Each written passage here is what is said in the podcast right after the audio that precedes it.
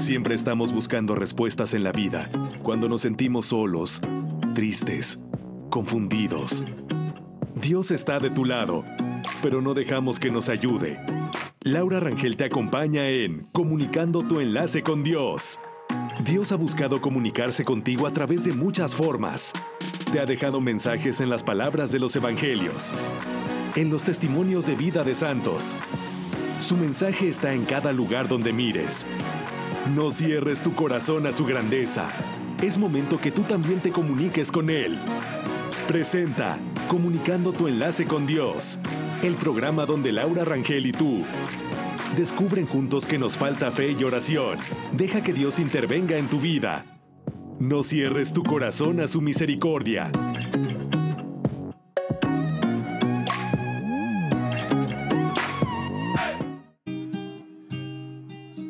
El verdadero valor se encuentra entre la cobardía y la temeridad.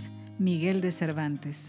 Amigos, bienvenidos a Comunicando tu enlace con Dios. Nos da mucho gusto estar esta vez con ustedes. Les mandamos un saludo donde se encuentren. Agradecemos los mensajes que hemos recibido en el 55 19 49 12 22, donde tenemos unos grupos. Uno de ellos puedes recibir reflexiones y el otro también puedes interactuar.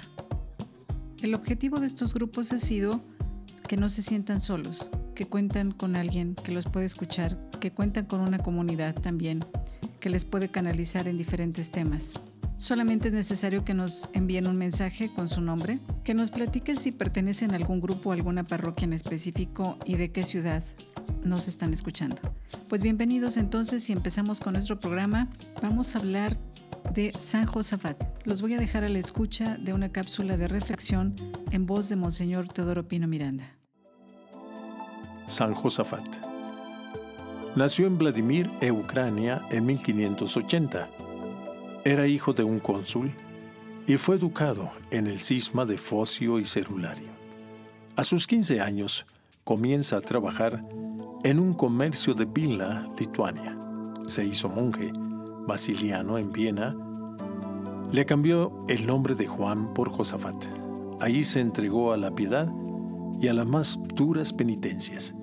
El año 1614, ya ordenado sacerdote, es nombrado archimandrita.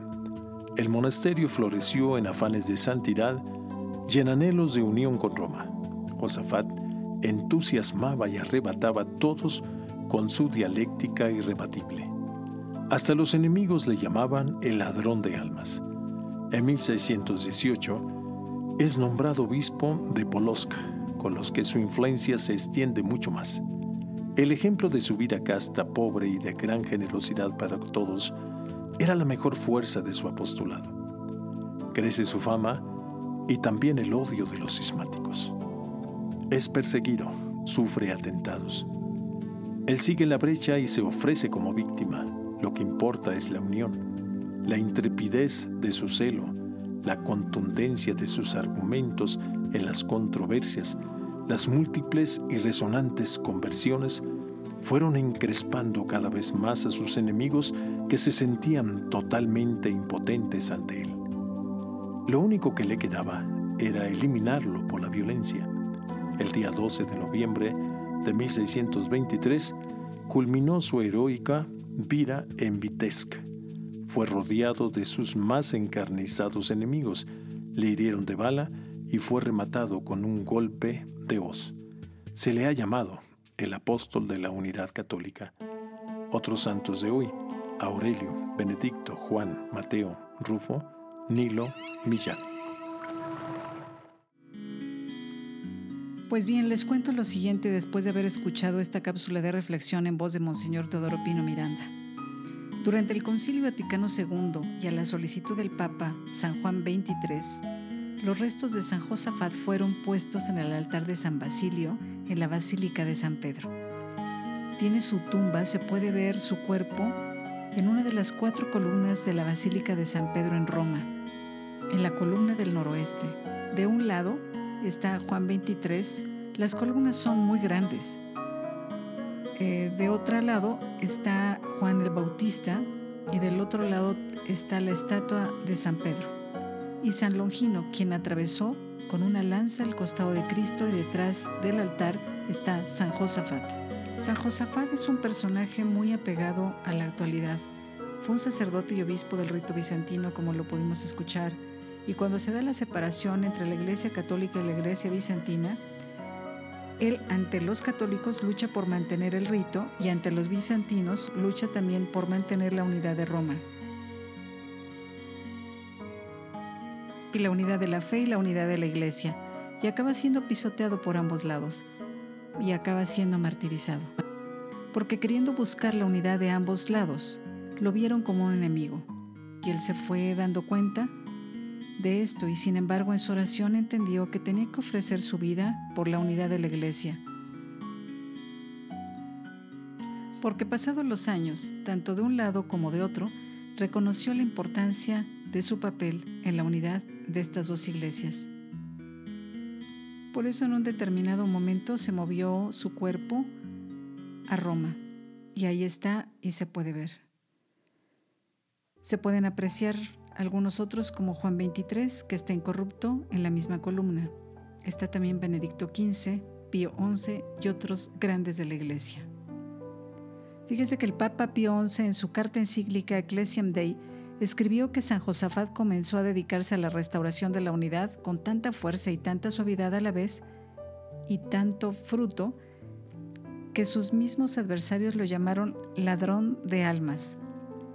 ¿Qué nos enseña San Josafat? Que a la gente no nos gusta que nos digan la verdad. Nos enseña a decir la verdad y defender la unidad, defender el amor. No es fácil. Ahora lo vemos con el conflicto entre Rusia y Ucrania, por ejemplo. Si alguno hace un comentario en favor de algún punto, se le echan encima a todos. Y se hace un comentario de que está sufriendo Ucrania injusticias, cosa que es verdad, los otros se vienen en contra y uno lo que busca es la verdad, la unidad. A Josafat le costó la vida, pero como Juan el Bautista, que también le costó la vida decir la verdad, finalmente estas vidas son fecundas. Si nos ponemos a analizar en nuestras vidas, que hay también que podría incluso costarnos la vida. Nos puede costar la fama, el puesto, la aceptación social, pero bien sabemos que no podemos traicionar porque todos pasamos por situaciones de este tipo. Si un alumno no es mayor que su maestro, entonces, pues, ¿qué pasa, no? Si a mí me persiguen, a nosotros, pues les harán lo mismo. Nuestro mundo necesita personajes como Josafat, necesita personajes que con su perseverancia, paciencia, generosidad en su tiempo y sabiduría se mantengan en la defensa de la unidad y la verdad del Evangelio. Hay muchas mentiras y confusión circulando. Y hoy no se puede decir tan fácil que dos y dos son cuatro. Como profetizó Chesterton, llegará un día en que decir dos y dos es cuatro no será fácil de mostrar. Y decir que las hojas verdes salen en verano al igual será bien difícil de demostrar. Estamos en este tiempo donde cosas y situaciones obvias son difíciles de demostrar, pero el mundo nos necesita, la sociedad, la iglesia nos necesitan para proclamar y sostener la verdad. Como Jesús decía, el que escandaliza a estos pequeños más vale, más le valdría que le ataran a una rueda de molino en el cuello. Esto es tremendo, es una expresión muy fuerte que tuvo Cristo. Y a veces el silencio es una forma de colaborar con esto. A veces la cobardía de no decir la verdad es una forma de colaborar con el escándalo, porque se daña mucho a inocentes, se daña mucho a gente que es muy frágil, que es muy débil o que incluso es ignorante. Necesitamos una luz, prudencia, fortaleza, como lo hizo San Josafat, para poder ser guía de luz en un mundo que quiere oscurecerse a sí mismo y nos ayuda a ser esperanza en un mundo que mutila su propio futuro, que nos permiten ser operadores del reino a un mundo que quiere silenciar, negar la voz y la presencia de Dios y sobre todo la verdad que Cristo nos ha transmitido.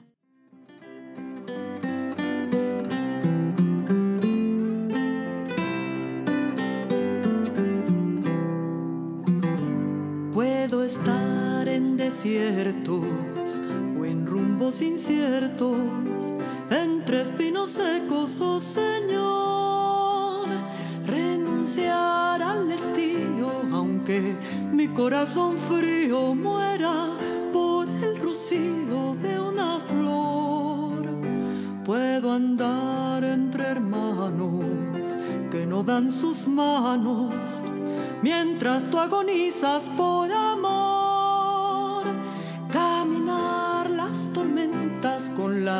ilusiones muertas y la niebla cegando mi visión. Pero no me abandones, no me abandones, no me abandones, amor, entre espinas. Saben, después de toda esta reflexión nos queda una gran tarea, que nuestro corazón siempre esté lleno de amor. De esta forma, nuestra boca también va a decir cosas no lindas precisamente, pero sí con la verdad. No tengamos miedo, vamos a seguir adelante y vamos a pedir a Dios que nos ilumine, que nos dé mucha fuerza para no ser cobardes, para decir lo que sentimos sin herir, pero siempre con la verdad en la mano. Que Dios nos siga bendiciendo y hasta siempre se despide Laura Rangel.